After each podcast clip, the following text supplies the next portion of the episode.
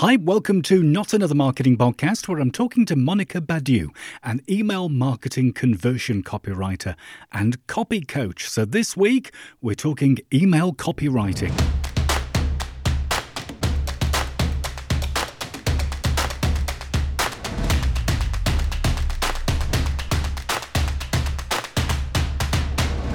Thanks for downloading. How long do you spend writing the copy for your email campaigns? Be honest. Do you do much research into what your customers really want? Uh, this week's chat is a cracker, and you're going to learn a huge amount. I did. I'm talking to Monica Badiu, a conversion copywriter and copy coach who has more than 25,000 hours of hands on marketing experience and one of the biggest course creators in the world hired her to optimize their email marketing efforts. So, we're going to be talking copy strategies, call to action buttons, customer research, and how do we actually like, get a sale to sound like it's not really a sale and not very spammy, if that makes sense.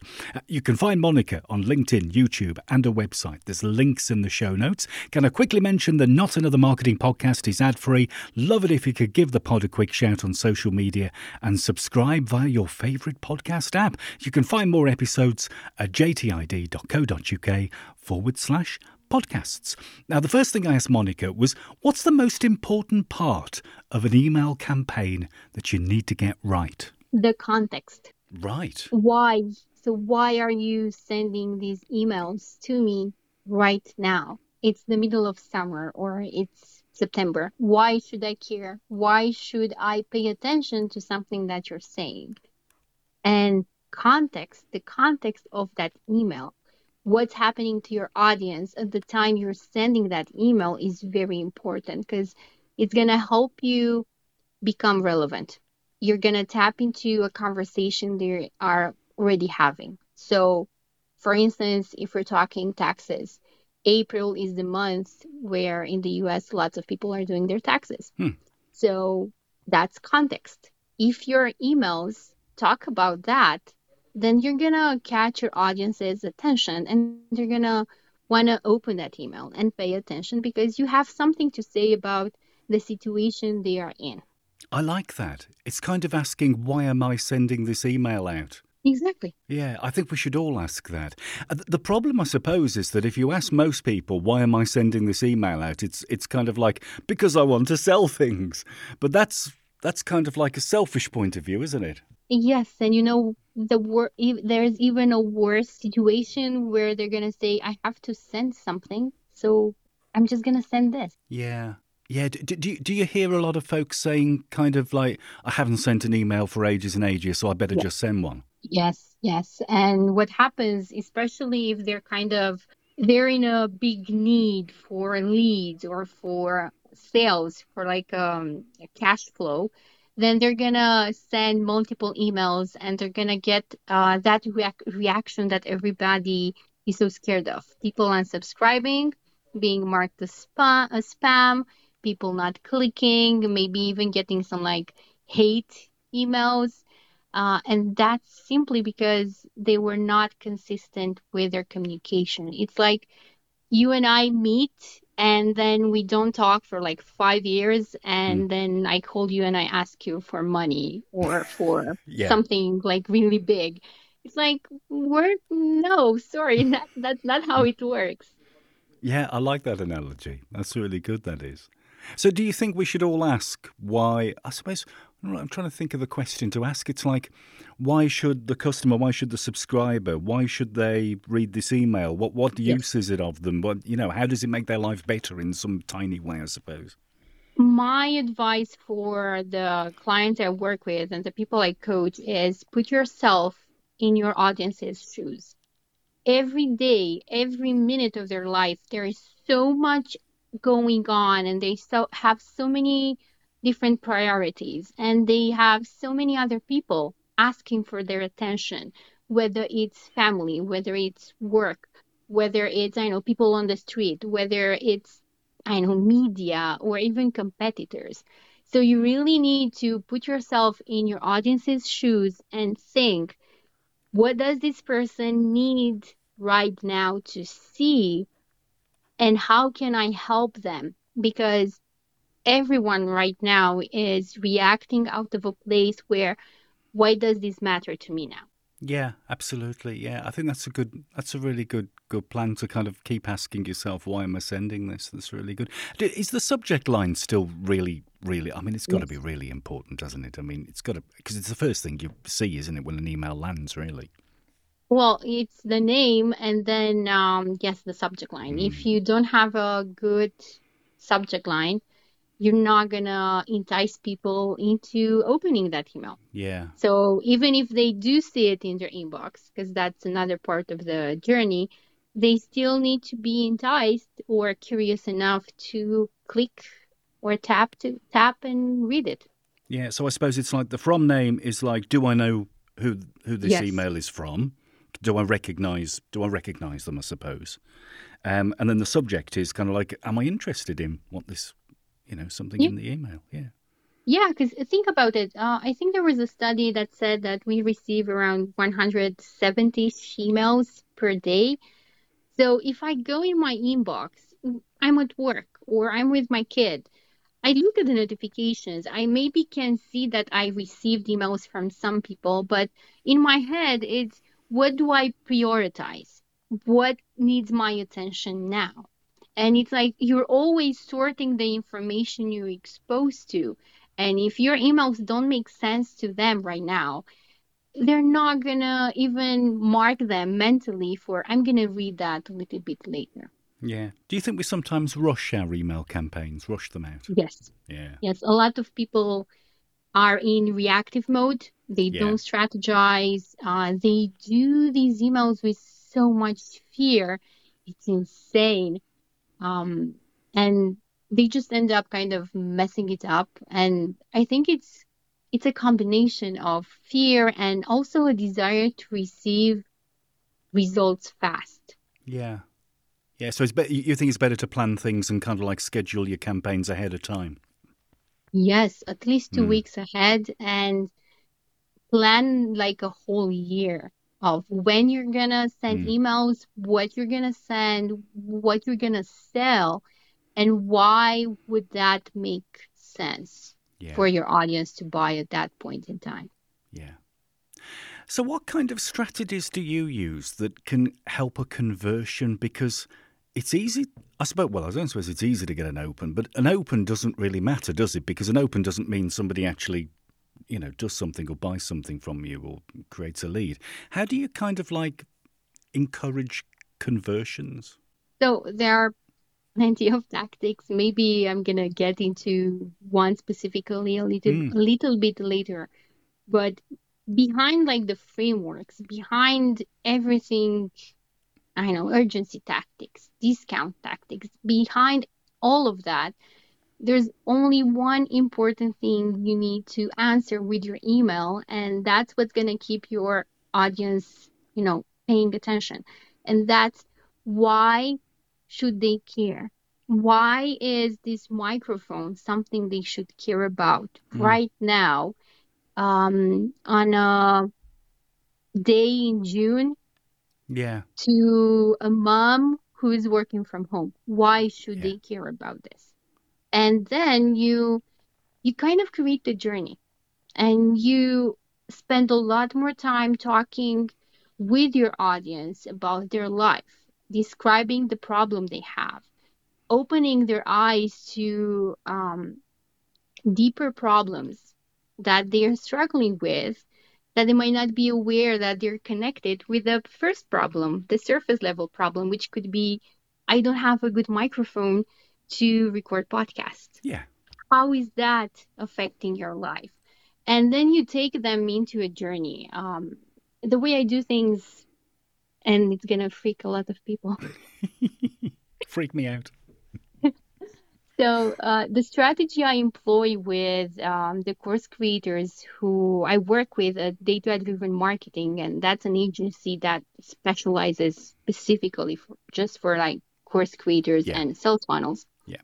We send 11 emails over uh, 10 days. Right. You see, that's quite a lot. Most people would say, oh my God, that's a lot. I told you I was going to freak yeah. you out. Yeah, But and yeah, because that that's and we that does do sound like a lot. we do it every month, and in some cases we do it twice a month. Right. Because most but most people are most people are scared of sending an email out once a week. They think it's too much. Yes, exactly. But here's here's the thing, because there are so many misconceptions about email, and um, there's so so much trash advice online, like really bad implementations of email marketing and copywriting, that people think I have to make it that bad, and it doesn't have to be that Mm. bad, especially if you think it long term and you're an ex- expert in your audience. If you think long term, you have plenty of time to create campaigns that sell without selling. And I know this sounds like something I know everybody says sell without selling, Yeah, but yeah. that's exactly what this is because I'm not trying to convince you to buy something you don't need right now. Yeah. I'm not even saying buy this and your life will change forever. No, the way we do these emails and the way I craft these emails is as if you're talking to a coach. Hey, Yeah. coach, I have this problem. What should I do? And that coach isn't trying to sell you anything. That coach is guiding you towards the multitude of options you have to solve your problem, if it's even a problem. The Yeah. discount, the bonuses, those come towards the end of the promotion. And um, they serve like a, the cherry on top. But again, they're not salesy. It's not like, oh my God, your life will be horrible if you don't take this Mhm. bonus. No, that's that's not real. That's bullshit. Yeah. and same goes for fear mongering tactics and for, you know, fake urgency and fake scarcity. yeah. Those things might work, still work, but the more they are used, the less people, the less attention people are going to pay to those to those tactics. Yeah, so you're kind of sending out a lot of emails, but each one of them is actually of use to somebody. And I suppose you you get to the situation that if people aren't interested, then that's okay. They can unsubscribe. They can go away if they're not interested. They can just remove themselves from receiving those emails. Yeah. But but here's the thing. If you make your emails valuable and if you don't make them about the offer, the product, you make them about the solution, you make them about the potential transformation they can have once they have figured out the solution to the problem, not the product. People are going to want to read those emails, even if they're not going to buy because yeah. they are very valuable. You're you're giving them new perspectives yeah. about their life. It's like, hey, uh, this is something that I've coached um, a client recently. It's summer and kids are home right now, and lots of moms are really struggling with a lot of pressure and stress. Yeah. And they might not know why. And it one of the reasons could be that the houses are a lot more messier because the kids are at home and Yeah. you can't you don't have that time to clean it and it's been proven scientifically that if you have clutter around your house you feel stressed Yeah. you have poor sleep you have fluctuating um, moods if there's already an existing condition of anxiety or or exhaustion then the coming of like the summer holiday is going to find a lot of moms even more stressed. Yeah. So that's the context. That's where you start your emails. Yeah. And you lead them, you show them how this potential problem is, I know, impacting the quality of their lives. Sure. I get you. And yeah. then you guide them towards so, what are your solutions? Well, you could just send your kids to summer camp. Yep. Sell but your kids. sell your kids, but then you love them and you will feel guilty because you don't have enough time uh, with them. Yeah. So, yeah. what else can you do? Hire someone to clean it for you. Yeah. But can you afford it? Yeah. So, you go through all these solutions and opportunities and you identify the one that you're the expert in. Yeah. And then you introduce them to that solution and you explain how that works. And once they are aware of your solution, then you can introduce the product, but in a very gentle way. Yeah. It's not like this has saved the life of 10,000 people just like you. No. Yeah. Look, moms just like you have used this and they are saying things like it it has helped me reduce stress. I now sleep better. It has given me, I know, processes to clean the house, whatever it is. I like that. Sometimes, though, a sale is just a sale, isn't it? There's a sale on, or there's a bargain, or there's a discount, or there's 50% off. So, how do we do that without sounding spammy? so, uh, I'm going to introduce um, some information from like consumer behavior and psychology here because this might help uh, listeners understand how this works. Yeah. So we have different ways of making decisions. Yeah. And we can be like super curious and we can rush to an opportunity. Uh, we can call those people early adopters. Those would be the people that would buy from your first emails just because you've presented the offer something interesting, exclusive, new, or even that discount you were saying. You also have logical decision makers and emotional decision makers. And then the next emails can address, I don't know, five reasons this works, or five ways people just like you have had success with this, or a case study. Hmm. The emotional decision maker, they act out of fear. But fear doesn't have to be something bad. It could Yeah. also be the thrill of starting something new. Yeah. So, what's a fear they have about using your product or your solution, about the industry you're in, about their role as a mom, uh, their role at work? So, you talk about that. The discount remains in the background as something that's good to have, but it's not the primary reason Right. they're looking at your stuff. And then you have the procrastinators. And those people are usually the ones that are going to buy towards like the last 48 hours of a, of a sale. Yeah, yeah. And they are geared towards, you know, um, instant gratification. And that would be the discount. So you can have towards the end of that promotion, hey, your 50% discount is gone is going away. But that doesn't mean the email has to be spammy. Mm. You can talk about the money back guarantee as a way to reduce their fear of starting something new. You can even talk about procrastination and put things into perspective. So you can procrastinate, and yes, this discount is going to go away, and time will go away as well.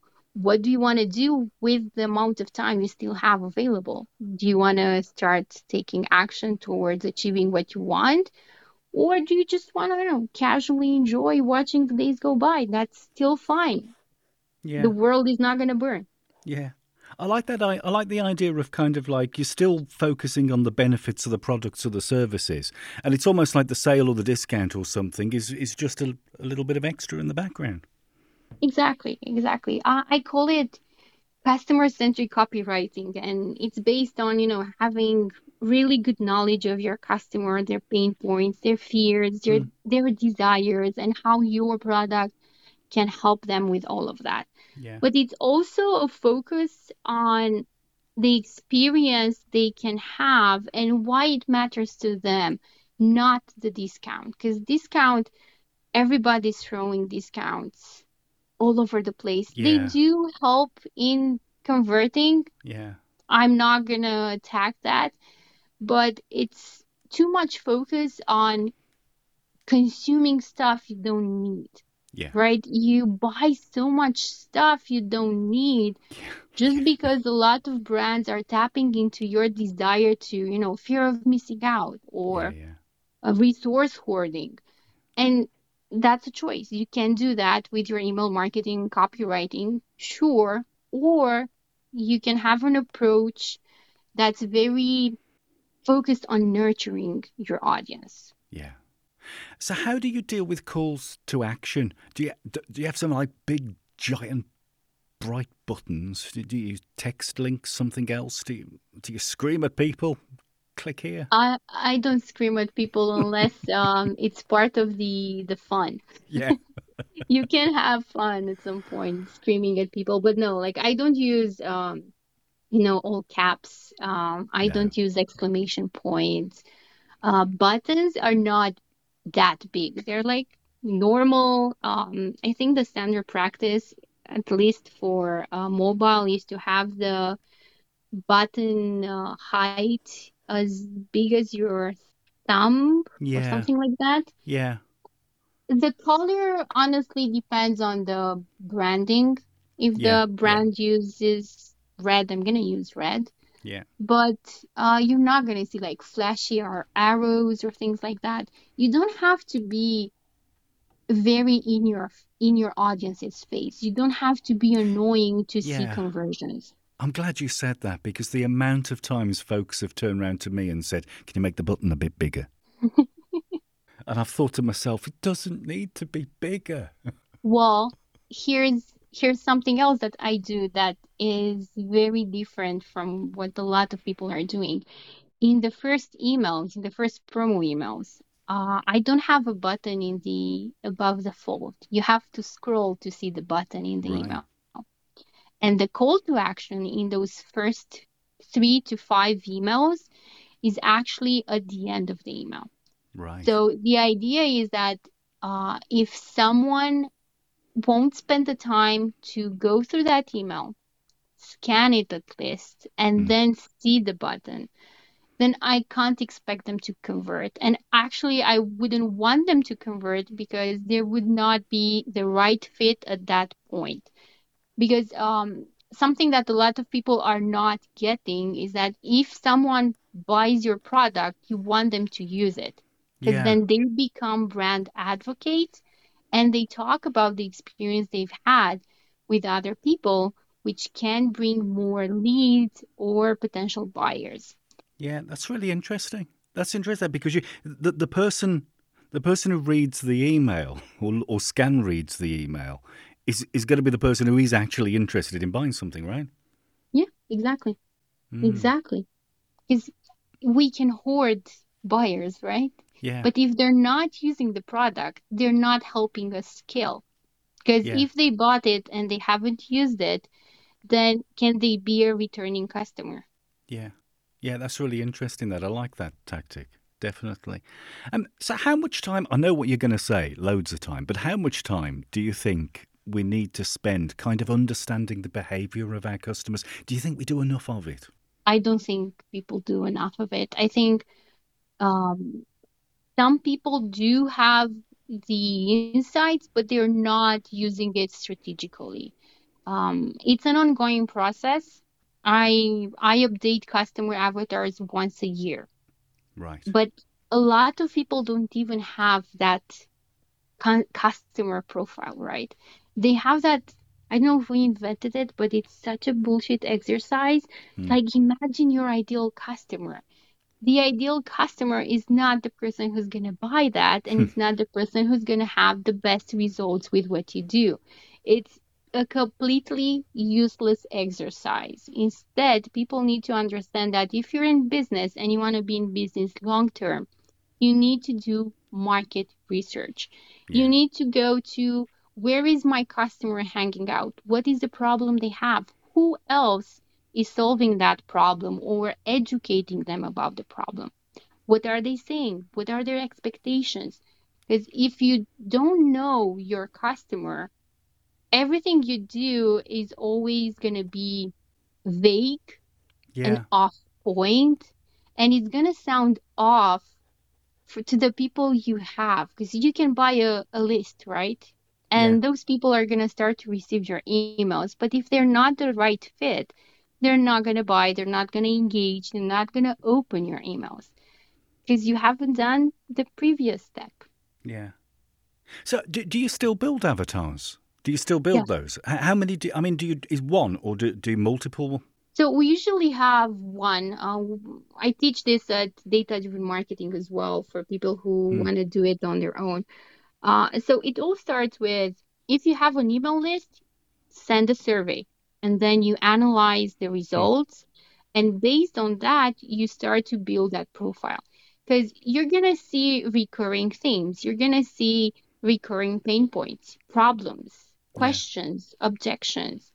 In one situation, uh, when we started working with a client a long time ago, and they were wondering why are people not buying, and we sent a survey that came back 90% negative impressions about the brand, and I initially got so scared. I was like, I'm this is how am I going to fix this? Yeah. And then I just took all the fears and objections they had about working with the brand and solved them in emails and sales pages and the communication of that brand for like the duration of a year. Yeah. Because the brand was actually doing um I know fulfilling the expectations or or was delivering good results, but they weren't communicating it. Sure. So consumers they just had their own perceptions about what was going on and if nobody talked to them then they just stayed stuck in the perception they had about that brand yeah I, I always i always recommend that marketers go and spend a little bit of time with the customer support staff if if there are any, and and sit sit and listen to phone calls and conversations and read emails and things, and and just find out what people are really saying. But it's um it's an amazing process. Like mm. it it's not just about informing your copywriting. It changes everything. If you don't have customer feedback, how mm. do you know the product you're selling does what it's supposed to do? Yeah, and yeah. there are so many examples from the history of advertising about how people were using instant coffee back in the 60s and yeah. the perception um, stay-at-home wives had about them using the instant coffee thinking that would make them feel lazy yeah. and then the company just changed their positioning and then sales started to come in just because they listened to their audience and it's insane you can create new products you can yeah. create new business yeah. uh, areas that uh, would be very well received in the market but only if you have that amazing insight. Yeah, yeah. It's fascinating. I, I could literally chat to you about this for hours because um, it is fascinating. Um, Monica, um, where can we find you? Where's your website and, and your bits and pieces and that? Cool. So my website is my name, monicabadiu.com. And um, you can also find me at datadrivenmarketing.co. We have a podcast there as well, which is dedicated to course creators. But if you're interested in learning more about how I do the copywriting and consumer behavior stuff, you can listen to those episodes and you'll you'll learn exactly how I do it because um, it's no secret, honestly. I would rather people take this approach where they ask themselves, does my customer actually need what I'm trying to sell to them rather yeah. than just not do it or just I know, send discounts and discounts. Yeah, yeah, yeah. And annoy people with red exclamation points. yeah, yeah. I I must admit I have sent the odd exclamation point. I should stop doing it, shouldn't I? I should. One one per subject line. Definitely, uh, Monica. I'll leave some links to everything in the show notes so folks can tap on those. And um, thanks for your time. I really appreciate it. Thank you. It was a pleasure. And if people have questions about what we talked, just leave a comment or send a message, and I would happily, happily answer all those questions. Fantastic. Thanks for joining me. Thank you for inviting me. Thanks again to Monica for her time. Don't forget to check out the links in the show notes. And if you've enjoyed the episode, you can subscribe for more on Apple Podcasts, Spotify, your favourite podcast player. Just search for Not Another Marketing Podcast. Thanks for listening.